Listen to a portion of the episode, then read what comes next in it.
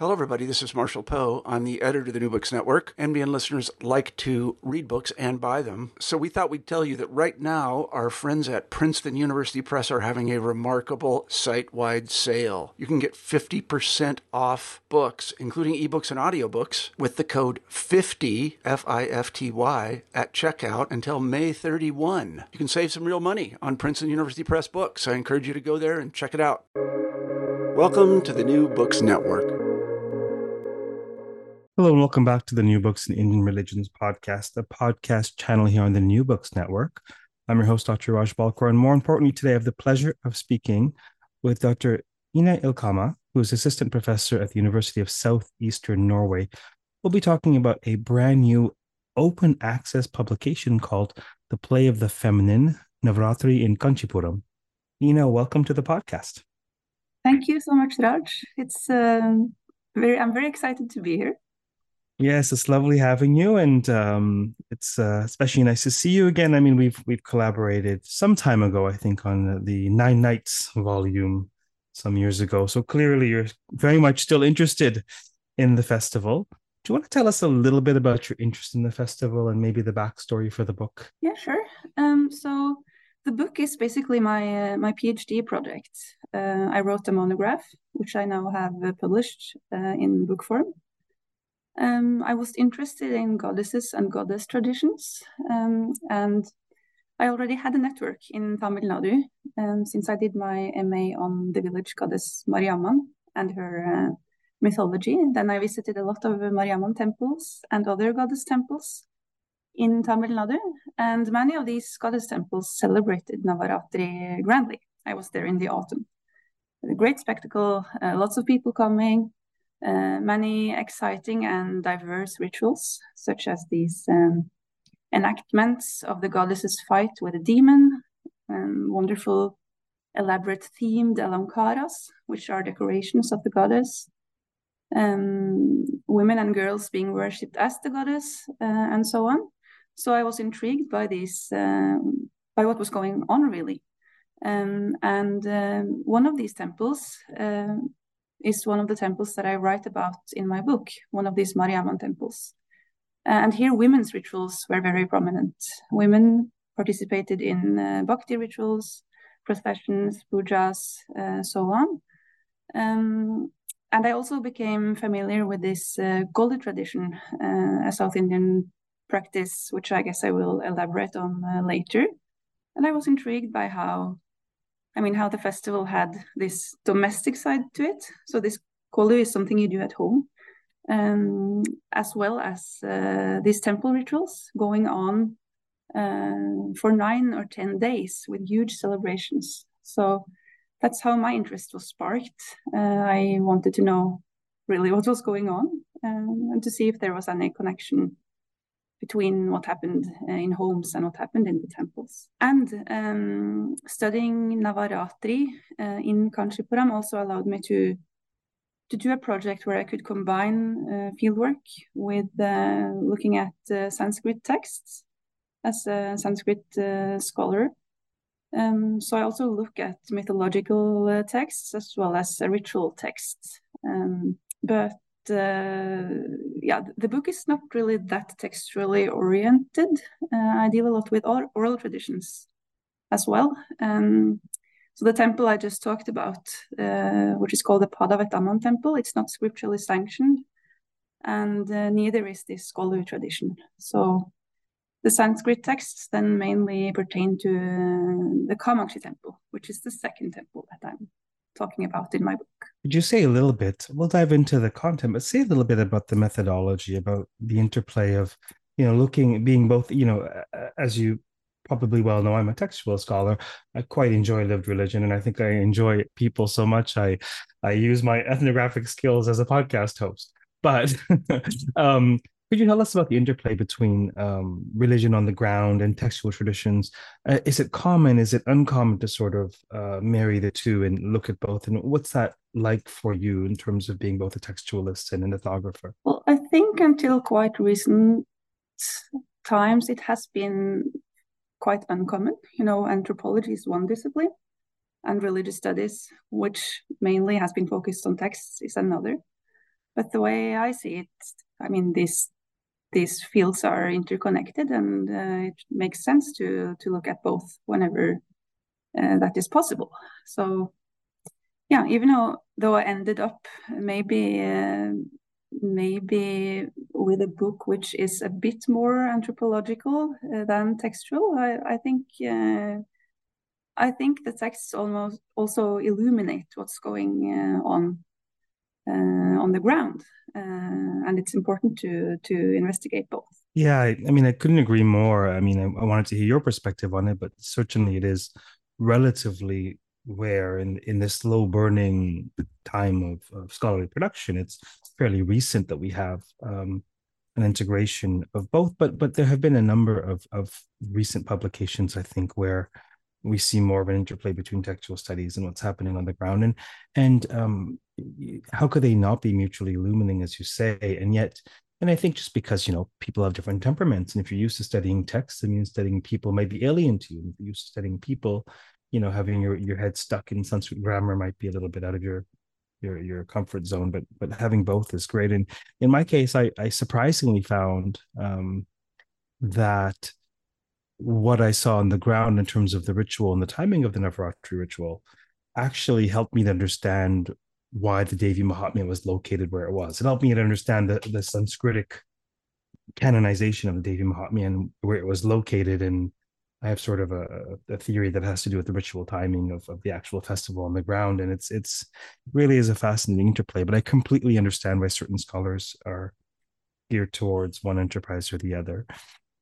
Now, tell us about tell us a bit about the distinction between these two temples, uh, the Kamakshi temple and this other temple, and tell us a little bit about, you know, how are they demarcated?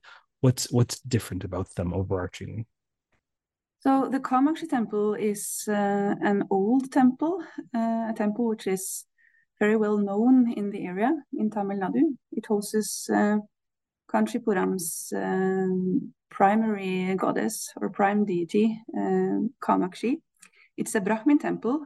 Um, it's a temple that belongs to the Srividya tradition, which means uh, um, it's a Vedika, it's a Vedika tantric uh, temple uh, where the goddess is worshipped in in the form of an um, uh, yantra, the Srividya, Srividya yantra.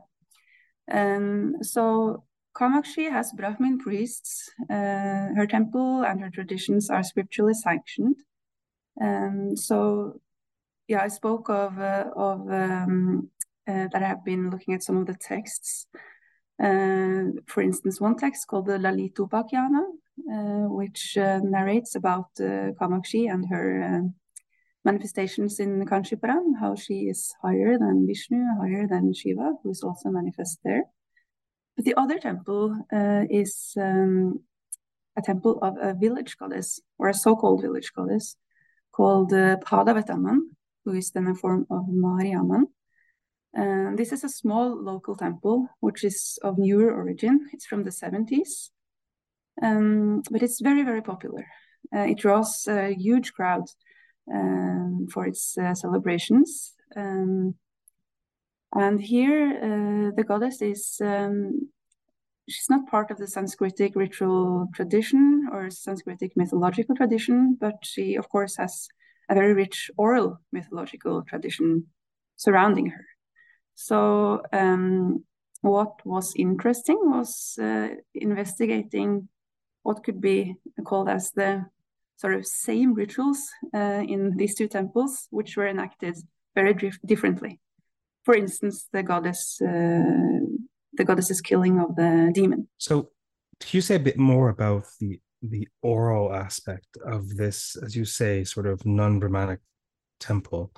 Um, are there uh, particular myths that are that are well known among uh, among attendees? Or tell us more about because I think you're uniquely poised because you have access to this tradition that doesn't exist in text, and so often we have the um, we have the the bias that or, or the conception that you know it starts with the text and then there's a tradition. But so often in the Indic world, the text actually is a condensation of an extant tradition, and you have access to a tradition that no one else has access to unless they go there and they study it. So tell us a bit about this this oral culture, if you will. Yeah, she's she's actually a very interesting um, and goddess. So um, her name Padavetamman um, relates to the place where she originated, which is a place called Padaividu, which is uh, in northern Tamil Nadu. Um, and she has this, um, I mean, almost all manifestations of Mariamman relate to this one myth uh, in which she is beheaded. So this is a goddess who is worshipped in her temple uh, as a form, uh, as a head in the sanctum. So she's represented there either only as a head uh, or as an erect statue with a head in front of it. And this relates to her origin myth, which is very well known. Um, um, where she gets decapitated by her son, uh, Parashurama. This is also known from Sanskrit sources, um, but here uh, the woman who is decapitated is known as Renuka. But Renuka then, uh, from the texts, become Mariamman uh, on the ground. there are also some Renuka temples, but uh, but very often she is called Mariamman. Um, and she she's beheaded because she um, transgresses this sexual norm. She sees a Gandharva or something uh, who's making love in the water, and then she is beheaded. She loses her chastity. Uh, so she was originally a woman, an ordinary woman, married to a sage, sage Jamadagni, and then all these things happened. Um, she got beheaded. Uh, and what's interesting is that in these local versions of the myth, this is not something which is in the Sanskrit sources. But uh, in the local renderings, uh, Renuka or Mariamman's head is then switched with a, a non-Brahmin woman's head, so that her head gets attached to a non-Brahmin body. And this is why she then merges into the ground with her non-Brahmin body. So the Brahmin head is only visible, uh, and she's worshipped in the form of a head, and then she becomes a goddess.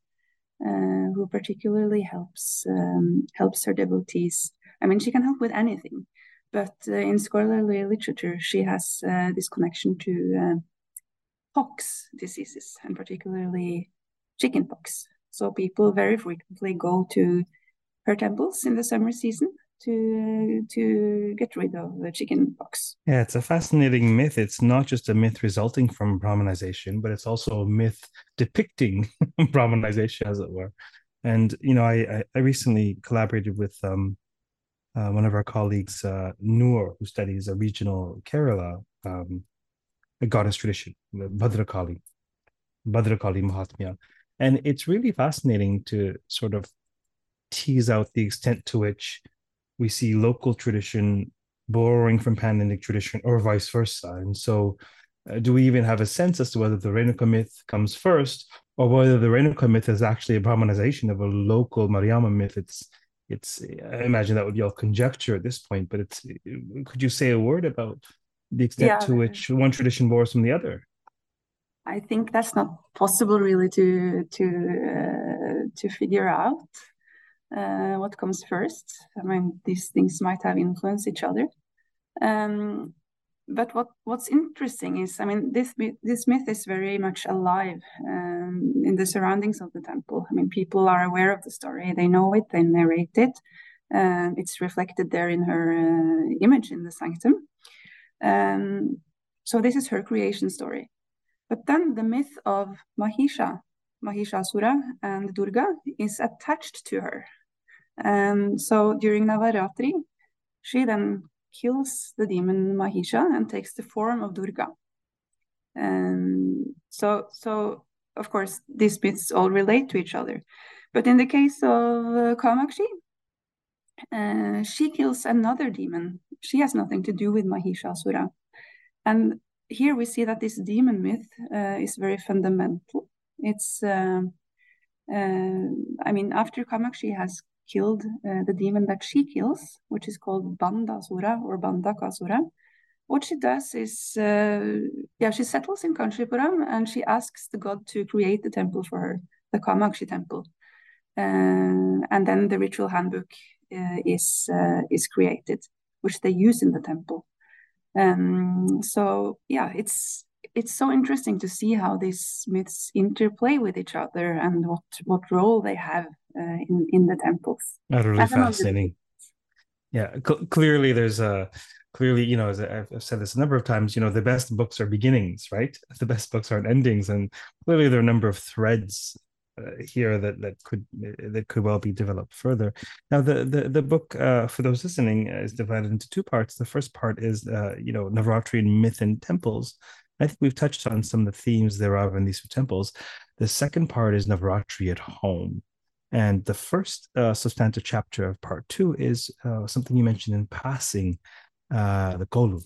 Tell us a bit about this because there may be, um, certainly, there many of our listeners will be familiar with you know, um, uh, uh as uh, India is home to a vibrant goddess tradition, even the, the autumnal goddess festival. But this is a, a, a sort of a, a, relatively unique phenomenon that's that's so vibrant and yet outside of this particular context, I think few know what what Kolu is. So tell us about this.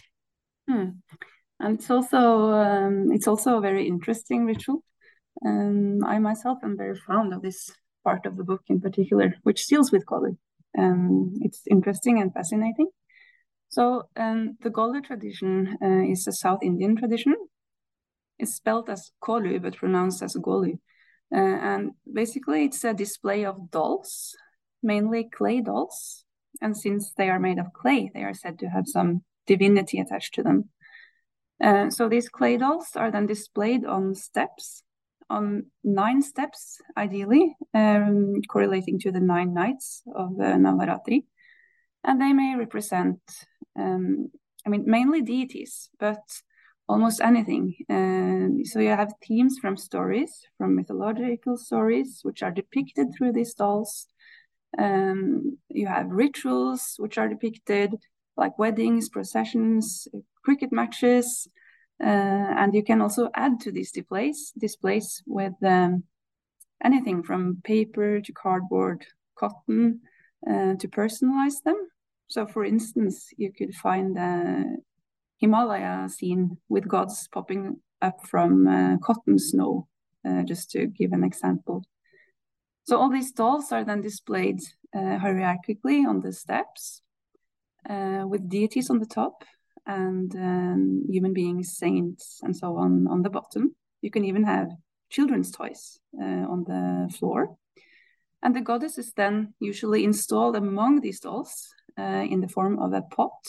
She's invoked in this uh, pot. Uh, and women do this ritual. So women arrange the kolu uh, and they invoke the goddess in the pot. Uh, and women also buy the dolls from the doll makers and decide on any themes and so on.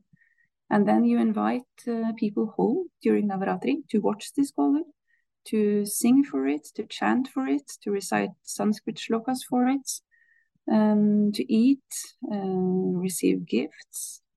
And some families are very, very, very elaborate uh, on this uh, practice. So they have huge doll displays, which can make up the entire living room, uh, maybe even hallways. But other people have just started very recently which is um, another interesting aspect of this. Uh, because previously Kolu was um, particularly a Brahmin practice or a high caste practice. And something I show and discuss is uh, how um, non Brahmin families from a variety of caste backgrounds now start practicing Kolu, uh, and then how Kolu connects to sort of conspicuous consumption uh, and how middle class Hindus may use this ritual to uh, display their wealth uh, because uh, it's an unspoken rule that you have to you have to buy at least one new doll each year. Most people buy more. So eventually you will end up with a huge collection. It requires money. You also need money to provide gifts to the visitors because there are certain things you then have to present the women who are coming uh, as uh, visitors. Um, so, and the homes, uh, you know, people come home to you to see this. So the homes are opened up.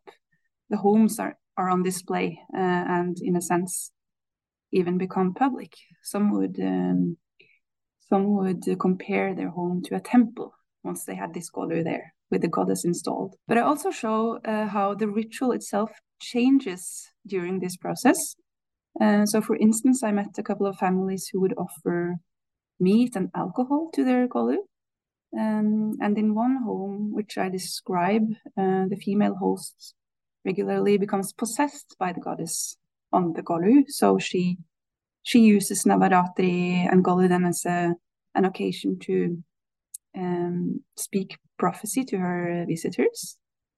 So these are among uh, among some of the interesting aspects of these traditions. Uh, also, social commentary. If I can just say a couple of words about that, because you can you can use um, the Golu to make displays of any kind, and very often um, you see this in the media as well. Uh, you can make themes which reflect uh, current events, uh, like uh, organ donation, uh, solar power, um, traffic problems in Chennai. Um, and very often, these themes may reflect um, recent events. So that when the Shabrimala case happened, for instance, where women uh, went to the Shabrimala temple in Kerala, where they previously were not allowed to enter, uh, then uh, people started making Shabrimala um, displays in their Golu. Uh, or when the chief minister Jayalalithaa uh, died, she died a few years back, then Jayalalithaa dolls, uh, the sale of these dolls increased, for instance. So there are so many interesting uh, things or angles to to aspects of this Golu practice, which uh, I look into. Fascinating. Is this a women's practice? Is this a women's space? Yes, definitely. Um, so, not necessarily, but very often, uh, women are the ones who um, put up the golus, uh, do the rituals, and women also um, go from home to home and visit each other. Um, I think that I myself visited 50, 60 golus uh, during my two periods of fieldwork. And I never visited a place where uh, there were males present unless they lived in the household themselves. So unless they were the husbands of the, the women who who uh, had the golu. Uh, so definitely, um, but with a few ex exceptions. Uh, the priests of the Kamakshi temple, for instance, they were very eager to have a say in where the dolls uh, were going or the dolls' arrangements. Um, maybe it has to do with them being experts on decorating the goddess's image in the temples. Maybe that's something I discuss. Uh, and I also met this very interesting or fascinating guy, a man uh, who was a Vishnu devotee who made or fashioned his own god dolls out of waste material. Um, so he was uh, he was interested also in arts and crafts, which probably inspired his take on the kolu. Um, this was a kolu, a one of a kind kolu. Uh, usually people buy the dolls; they don't necessarily make them uh, themselves. Um, but his kolu also demonstrated um, maybe some limitations to this practice since um, he was he was very uh, he did it also he did it as a sort sort of social commentary um, environmental commentary using waste material uh, but by the Vaishnava community uh, it was not met uh, with much enthusiasm to make gods and particularly to make Vishnu out of waste. What surprised you or what struck you about this research? Well, uh, maybe how flexible these rituals are, and despite of lots of unwritten rules to how to to do the Golu practice and written rules uh, on how to do temple practice, um, it's a lot of space to do variations in ritual. Uh, not one Golu was similar to another. Um, actually, the only thing which was present everywhere, um, and now I speak of the Golu tradition, was this tambulam to give a plate of gifts to the visitor. Uh, the gifts may vary, but that was the one thing which was the same in every home.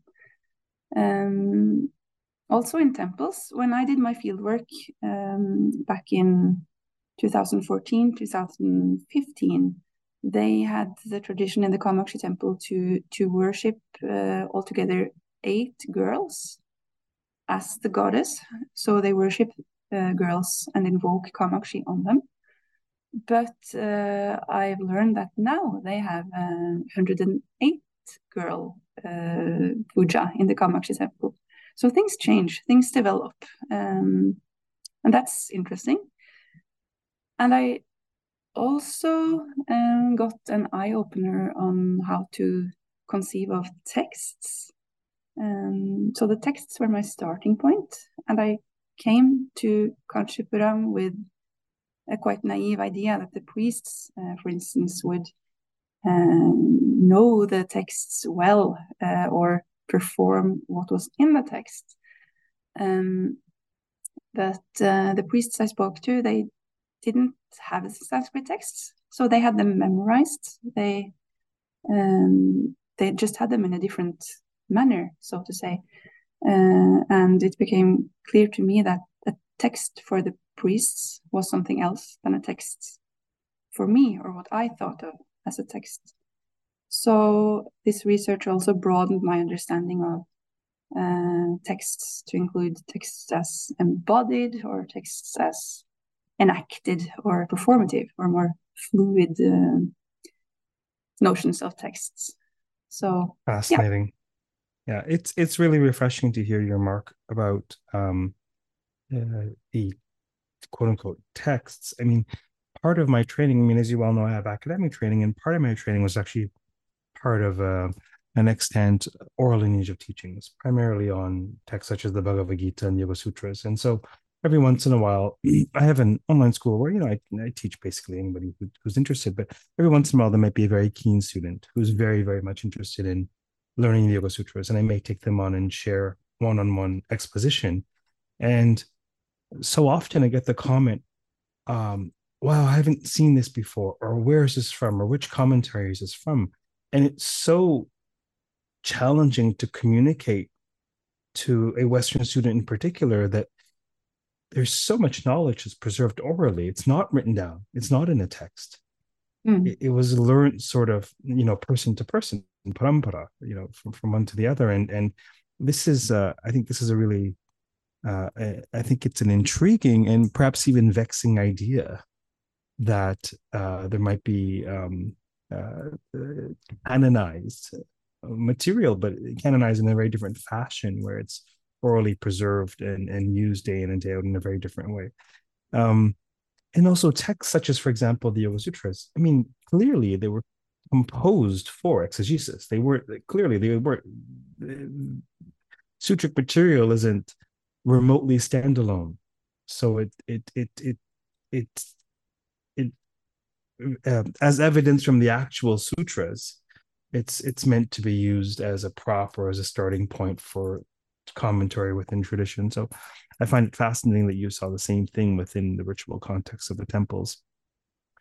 What um what would you say you hope folks most take away from the book? What are some key takeaways or ideas, or you know, what is the the, the work that you think the book is doing? Well, I hope that they will, the readers will learn something about um, women's rituals, um, but also, yeah, um, local vernacular traditions. I mean, I, I feel that I do a lot in the book, so there's. Um, you do. there's something for everyone. Um, uh, in here. Um, and, and the festival is, of course, a tremendously rich and very diverse festival, um, which I try to analyze as a celebration of, of the goddess's powers in association with women um, and how women can tap into these powers. Um, so yeah, uh, I, I, think it will be be relevant for uh, scholars or students of um, festival cultures, uh, South Asian festival cultures, um, both vernacular and temple rituals, uh, women's studies, mythology, yeah, ritual studies, you name it. Um, so of course, you know, one of my my purposefully naive questions was going to be, so the play of the feminine, what does that mean? But I think at this point we realize it's a bit of a pun, isn't it? It's about the feminine divine and also also the, the sphere of the, the, the earthly feminine.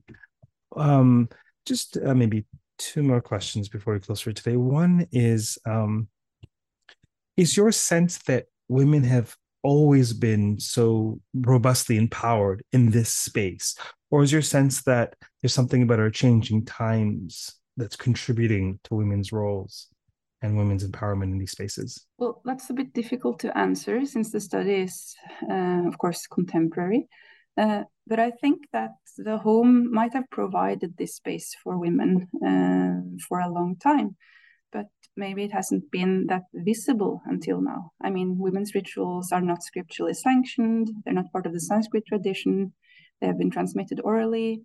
Um, but this is about to change. Uh, I mean, you, you find you find these magazines describing rituals to do during Navaratri, for instance, um, so that these these non-Brahmin families who, for instance, are starting up with Kolu, um, they can consult these magazines now in writing uh, to get to know what to do, which for the Brahmins uh, was knowledge which was traditioned, uh, no, I mean transmitted um, from family member to family member uh, as part of their tradition.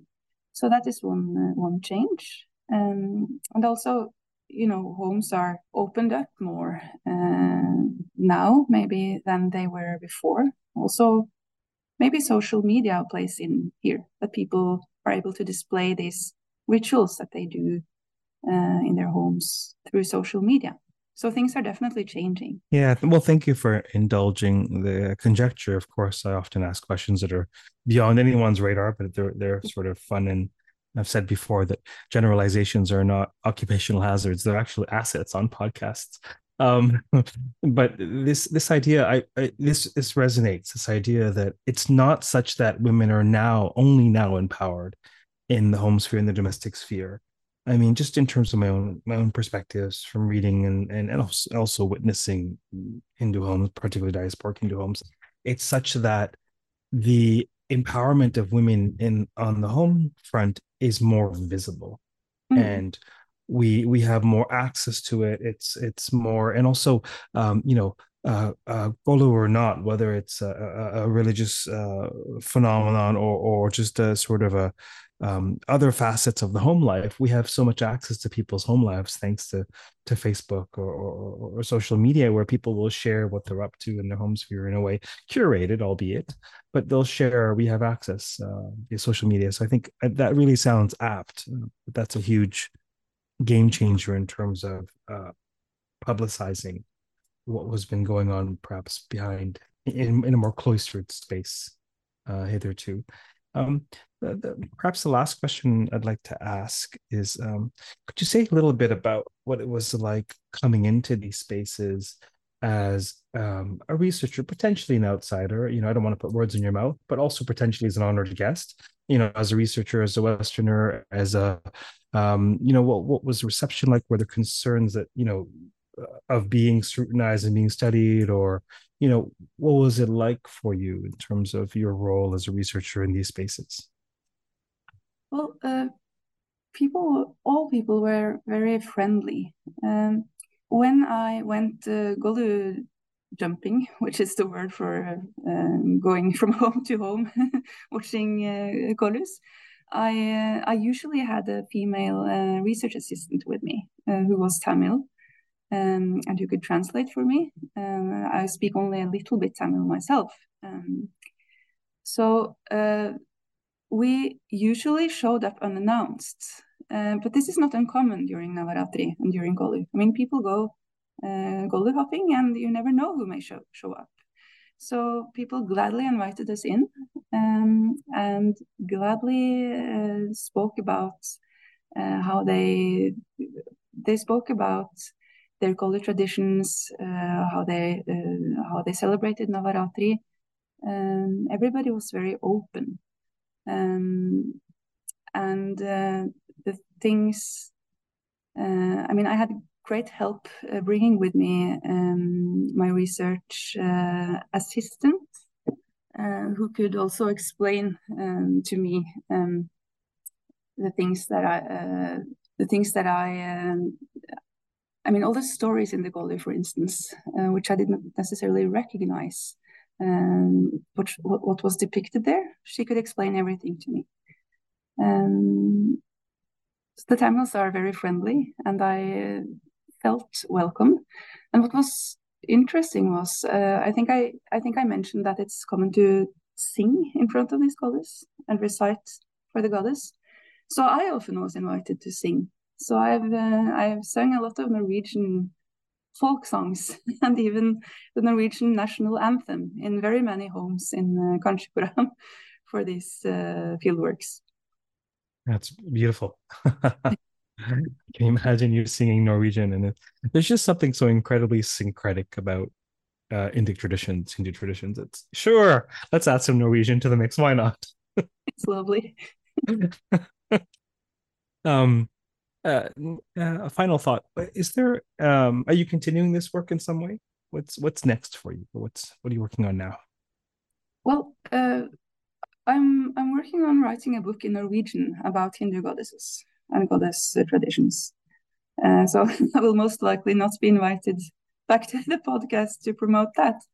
Uh, but um, it's not much written on hinduism in, uh, in norwegian. We have a few introductory books um, so I will use some of my experiences uh, and encounters with the goddesses in that book.